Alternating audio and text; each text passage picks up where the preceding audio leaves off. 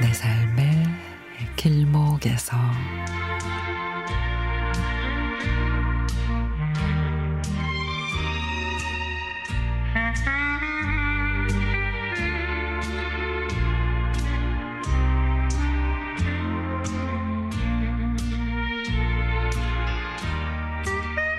딸아이의 권유로 우리 내외에 필리핀 세부로 가기로 했습니다.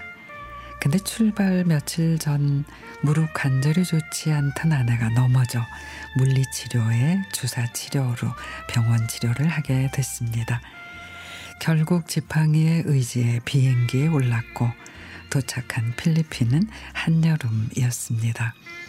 딸아이가 예약해둔 리조트에 여장을 풀고 건물 밖으로 나섰죠.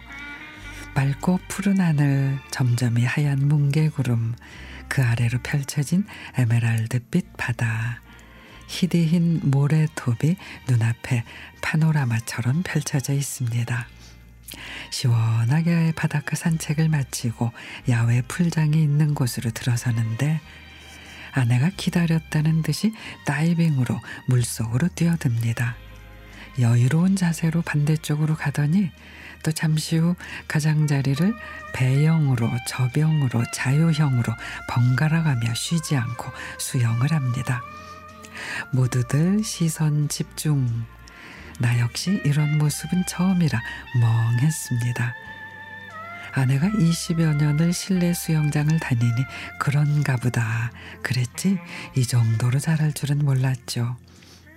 3박 4일 야외 수영에 마사지에 맑은 하늘 따뜻한 태양 아래 해수욕.